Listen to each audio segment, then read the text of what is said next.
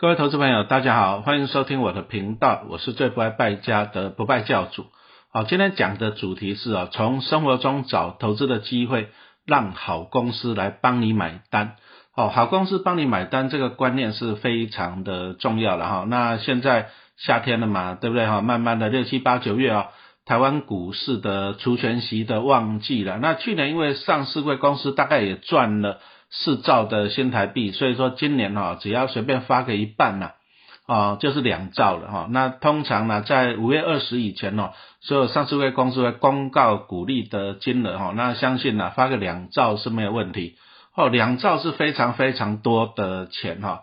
那其实啊，你看一下一些股利大户啊，哇，有些人都一年可以领到几十亿哟，啊，那有一些也可以领到几亿。那我们一般小资主搞不好只有领到几万块，是不是？那你想想看啊，如果是如果说有很多好公司来帮你，给你鼓励，那你生活你的食衣住行是不是有人帮你买单呢？对不对？那你会烦恼说那个什么，哎呀，房价上涨啊，物价上涨吗？你会烦恼吗？啊，当然是不会嘛。所以说，其实纯股票，什么叫做纯股票？让好公司来帮你赚钱，对不对？好公司帮你赚钱，那你的生活就靠它了啊。所以说，学习投资啊，真的是非常的重要了哈。那在这之前呢，我们先来讲一些观念，好，什么叫做主动，什么叫做被动啊？那你说像陈老师上班了二十五年了，你不要看我现在这样子，我上班了二十五年，对不对？后来在学校当老师嘛，那这个叫做主动收入，就是说你有付出，你才有所得。好，那好处是这样，好处就是我以前有教书嘛，对不对？我只要有上班，我薪水就会来。投资股票不一定哦，啊，但是你上班。只要你有去工作，薪水会下来哦，这是主动收入的优点。可是主动收入也有缺点呐，啊你你不工作就没有啊。你说像陈老师离职了，对不对？我就没有学校的薪水，我也没有退休金啊。但是呢，因为我以前就是利用主动收入啊，学校的收入，那认真投资股票啊，所以说呢，我现在每年领股利就好了。那这个叫做被动收入，好，就是我不用工作了，不用上班了，对不对？那公司赚的钱还是会分给我，好，那其实被动收入有一个好处了，它只要打造一次，它就很像说你去挖井，好，那你挖一口井，你可能要挖好一阵子，对不对？可是你挖好了以后呢，好，井水就会不断的流出来的嘛，全家大小都有水喝了嘛。那陈老师一样啊，好，我过去二十五年上班，主动收入，然后我去存股票，累积被动收入。那你看啊，我我存股票只要存一次啊，存当然存了二十几年了，对不对？可是这个股利会养我二三十年、三四十年，就这样一路养下去呢。那陈老师投胎以后还会养我的儿子、养我的孙子嘛，对不对？哦，所以说这个是被动收入的优点啊，他会养你一辈子啊。所以说真的奉劝大家要来存股票。好，那当然啦，今每年的下半年九月都是苹果出新机嘛，对不对？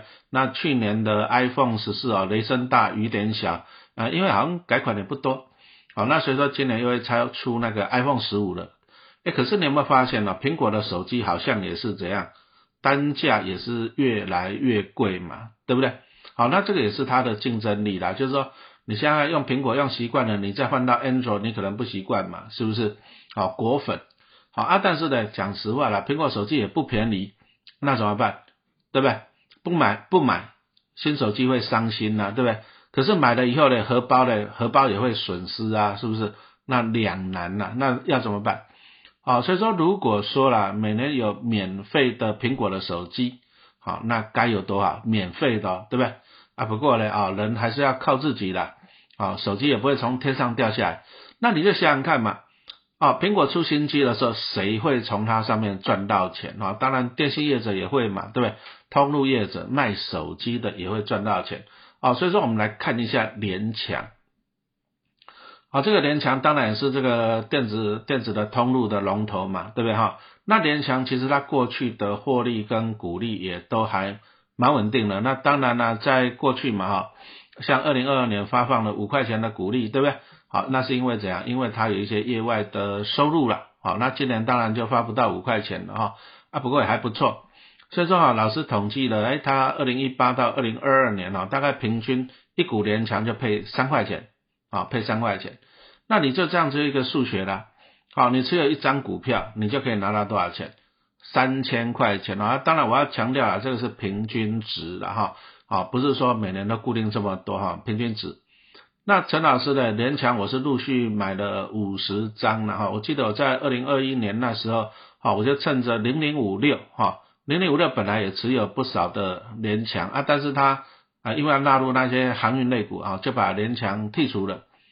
那零零五六在卖，他每次他剔除成分股都把它卖几万张啊，那陈老师就赶快去捡了便宜，哦，所以说我就陆陆续续就买了五十张，好，那五十张我们就算嘛，它平均一股配三块钱，我讲的是平均啊，不过它后面越配越多了啦，因为啊你说像二零一八、二零一九就配的比较少，就两块左右，那后面都有配到三块、四块、五块这样子，好，所以说其实啊讲真的说三块钱是有点低估，好，那没关系。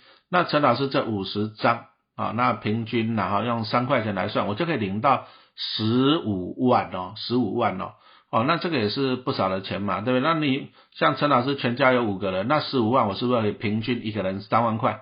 没有错吧？那你有没有发现一件事？哎，那我每年呢，陈老师都可以换新的苹果的手机，谁买单？联强买单。所以你从这里就看到存股票迷人的地方。我存了五十张。之后呢？哎，我只要领股利，我全家人每年可以换新手机哦。联强的股利买单了，换多久？换到联强倒闭嘛？这几率很低嘛？是不是？好，所以说其实哦，有钱人他的方法就是这样：当你有一笔支出的时候呢，啊，他是去想办法说怎么去累积那个资产啊。比如说你如果说你想想看啊，你全家如果说要换五个人要换苹果手机十五万，那你要想这个钱怎么来？那可能你要从什么年终奖金去把它存起来。或者去加班，哎啊你你这个你就要每年都要做，对不对？存年终奖金啊，存那个什么加班啊，对，你每年都要做，这个也蛮辛苦的，是不是？啊，但是有钱人想的不一样，他是先去累积一笔资产，然后创造被动收入。好，就像陈老师刚刚讲的啊，我就先去买个五十张的连强嘛，这个就是我的资产。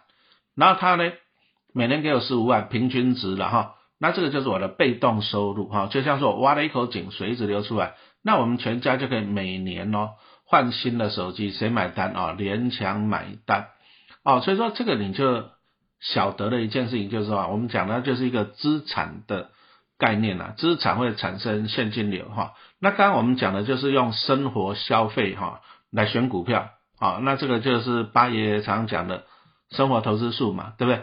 好，那刚刚讲到了连强陈老师，哎，存他做股，存股票。那有些同学又常问了，那我做价差可不可以哦？存股票跟做价差的差别在哪里？好，那其实哦，其实我要强调一件事情，就是说啊，存股票是每个人都可以做的了啊。比如说我们刚刚讲到的，哎，你觉得联强不错，好，那陈老师在存，你也可以跟着存呐，对不对？那你就一张、两张、三张、四张这样子存下去嘛，对。所以其实存股票是比较简单的，它可以复制。好，那你就这样子挑一支好公司的股票，那你就慢慢存，好让张数增加就好了哈。存股票是最简单的，它的观念啊，它的经验可以复制，对不对？但是做价差就不一定哦，因为有时候股价上上下下的啦。那有些人呢，哎，搞不好高的时候呢，你会去追高，为什么？因为你怕它再涨上去，你买不到，你就追高。那结果呢？因为你追在高点了，就掉下来。那掉下来，你又怕它一直掉下去，你就把它卖掉，对不对？按变成这样追高杀低，好，那你就赔钱了。好，所以说其实啊，到底你适合存股票还是做价差？我是觉得还是要看你自己啦。哦，存股票，我的建议是这样的：你一般人还是建议你先存股票了，因为存股票毕竟啊容易复制，而且挑到好公司慢慢存，风险比较低。那做价差，你就要看自己的功力啊。你如果说功力不够，按你做价差，你搞不好你常常都赔钱被洗出去嘛，对不对？那你还不如这样老老实实的存股，对不对？好，那我们先来讲一下存股好了。存股啊，最重要就是啊，你要挑一个获利跟股利要稳定的。你说像陈老师以前是公务员嘛，啊，学校的老师啊，第一个我收入稳定啊，薪水嘛，是不是？然后我也拿钱回家去养小孩，对不对？这个也是稳定。所以我们在挑一家公司也一样，好，你要看它赚钱稳不稳定啊，这个叫 EPS，那 EPS 是赚到公司的钱，而且呢有没有发股利，股利才会进到股东口袋的钱哈，所以说我们希望是挑说第一个你要获利稳定的哈，我们不希望你的获利是上上下下的哈，像最近几年比较红的那个航海王啊，好，二零二一、二零二二获利都不错，可是二零二三你给他看那个获利都蛮惨的，好，对不对？那个就大。半导体不是只有护国神山，想投资真正的隐形英雄，力争上游就对了。国内首档锁定全球半导体上游设备与材料厂的 ETF，中信上游半导体股票代号零零九四一，带你与科技王者中的王者同行，指导半导体核心财富。二月二十六到三月一号，称王募集，申购速洽中国信托投信与全台各大证券商。投资一定有风险，基金投资有赚有赔，申购前应详阅公开说明书。呃，获利都不错，可是二零二三你给他看那个获利都蛮惨的，好，对不对？那个就大衰退，那这种就不适合存股票。好，我们希望说它获利稳定的哈。那在这盈余分配率要高一点了，什么意思啊？比如他一股赚了十块钱，然后他配个七块钱给股东，那这个盈余分配率就是七成啊，七十趴啊，就是不要说公司也保留太多了啊，就保留太多股东拿到的。就比较少了嘛，对不对哈？所以我们刚刚讲到了，就是哎，要获利稳定，好，盈余分配率也要高一点。那当然，我们是希望说，殖利率好要高一点哈。那我在这里我就举一个例子，陈老师有存的，就是二三八五哈，群光这一只股票啊，我大概有三十张左右了哈。那它是全球最大的电脑周边产品厂哈。其实陈老师还蛮喜欢存这一种啊，台湾最大、全球最大这种公司来讲因为它有一个。好，就是产量的优势嘛，对不对？那它是在 NB 键盘啊，跟相机模组啊，都是市占率第一名。好，这第一个啊，全球最大。那最大有什么好处嘞？获利就稳定啊，对不对啊？因为第一名总是比较了。好，所以我们来看一下它过去的，它获利稳定，而且呢，它股利配的也还蛮不错的哈。我们来看一下，像二零二三年现在要配七点五，好，那去年配六点一，啊，前年配五点五，哎，你从这里面看到一个趋势，它的。股利是这样在成长的啊，在成长的，那这个就很开心了，对不对？领到股东拿到的钱越来越多嘛，对。那因为它获利跟股利成长，所以说它的股价从二零一九年的八十块哦，老师讲的是平均值的哈，那到了二零二三年，哎，超过九十块了。所以我们希望说，我们喜欢存这种好公司、大公司。第一个，它获利成长。什么好处？第一个股价上涨，第二个呢，股利也会成长，那我们就可以领到怎样股利跟赚到价差嘛，是不是？好，那再来我们给它统计哦，它的年平均的值利率，就过去这二零一九到二零二三年的哈，平均有六点七五趴，那当然最近这两年呢，二零二三、二零二二都有七到八趴。好，然后它的盈余分配率也大概七成哦，那所以说我们从这里就看到，就说你存一家好公司是这样。第二，你看它 EPS，哎，获利稳定成长；再你看它股利也在成长，对不对？盈余分配率也高，那这个就是一个好的公司。那通常呢，如果说殖利率哈，我刚刚讲群光在二零二二年有七点三一趴，二零二三年有八点一二趴，讲真的，有六七八趴这么高的，你就存股好了啦。啊，比如说有八趴来讲啊，理论上来讲，根据七二法则嘛，因为八九七十二哈，那你大概九年你的资产就会翻一倍的，稳稳的存去了哈。好，那刚刚讲到的是存股，可是有些股票，哎，也不一定能够存呐。为什么？因为有些股票就是说，它如果说殖利率太低，你存起来也是有点心酸呐，哈，因为那个报酬率不会太高哈。那我们就拿一个大家很喜欢那个中华电信，好来跟大家说明一下。中华电也是很多人喜欢存啊，存股族嘛，对为什么？中华电的优点在获利稳定啊，配息稳定啊，大到不会倒嘛，对不对？啊，可是，嗯，怎么讲呢？中华电以前呢，年均值利率那个时候那个时代还有五趴了，啊，大概在五六年前吧，十年前那时候大概还有，哦，值利率还有五趴。可是最近呢，因为大家都知道，电信业者就在那边杀价竞争，啊，获利就就不好了，对不对？啊，不会太好了哈。那值利率也不高，哦，所以说老师看，我们来看一下，他最近这个老师统计，二零一九到二零二三年。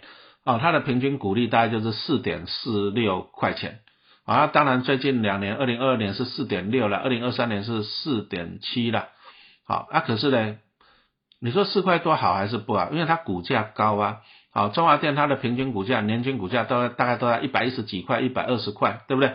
所以说你看啊，它配四块多，啊，按年均股价大概一百一十几块，所以说它的平均的值利率不高。啊，只有大概多少？三点九一帕，三点九一帕。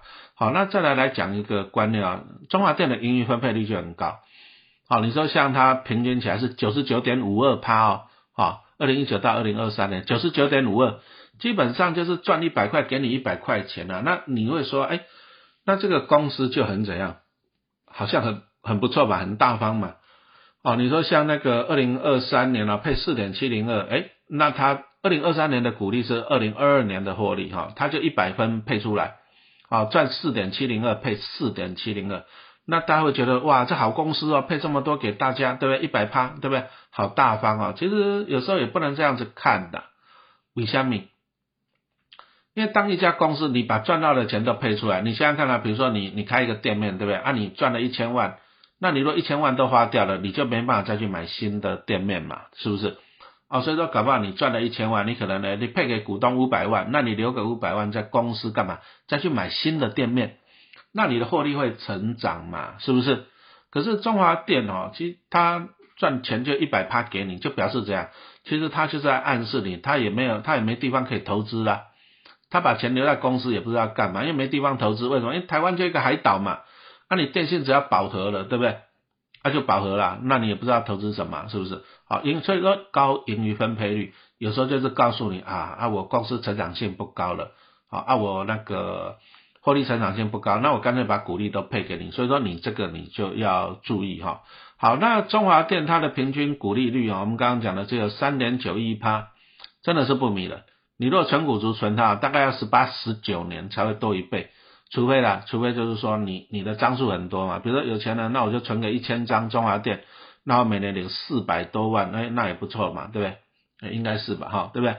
啊，可是你如果小资族嘞，你存个十张，啊，你才领到四万多，啊，平均一个月嘞三千多块钱，哎，还是改变不了人生哦。所以说，其实中华电这只股票，陈老师的做法都是做价差。好，那其实你去看一下那个中华电的。啊，股价线图了哈，那这边因为 p a c k e s 的没办法看图嘛，对不对？那其实啊，你给他看了，中华电有一个特点，就是说除夕前啊，股价大部分都会上涨，除夕前啊，股价都会上涨。为什么？那就因为大家想要领股利嘛，想要领股利就冲进去了嘛，是不是？想要领股利啊，就冲进去啊，那冲进去就会怎样？股价就会上涨嘛，对不对？哦，所以说其实啊，其实有时候股价上涨，你反正要注意哦，为什么？因为那是因为大家想要领股利冲进去，可是等到除夕后呢，股利领完以后呢，那怎么办？股价当然掉下来了嘛，是不是？哦，所以说中华电它每年大概在暑假除夕了，那你看它的股价线图，你会发现除夕前它就在爬山了，一路往上。啊，你看最近中华电，我们现在录音时间是五月中嘛，对不对？啊，你看中华电股价也是从啊年底的哈一百一十几块这样一路涨涨到一百二十几的，对不对？啊，它都有这个惯性。可是呢，除夕后呢，它通常都会跌了。为什么？因为买盘不见了嘛，买盘不见了，啊，股价就会跌下来哈。好，所以说其实你去观察中华电它过去的股价走势哦，那陈老师就统计了一下了，哎，每年十月是一个不错的买点，因为它暑假除夕完了，接着股价通常都会下来。那下来以后呢，那你就等嘛，等大概到年底十月的时候，好，那我统计最近几年哈，二零二零到二零二二年十月啊，它的股价大概都一百零几块，好，一百。零七呀，好一百一十二，所以说大概在一百一啦，啊，大概在一百一，啊，所以说中华电脑你给它仔细看，你就利用它的除权息，对不对？除息后没有人要的时候，股价下跌去减，好，每年十月的时候，那放着，放到隔年除夕前，啊，除夕在暑假嘛，七月多，那你干脆啊，除夕前你不要到了除夕那时候再卖，啊，大概我统计大概就是五月的时候，五月五月的时候啊，就是你要提前去做了。五月的时候大概会看到一个相对的高点，那就把它卖掉。好，那陈老师统计啊，你如果过去三年这样子做，哇，那价差呢？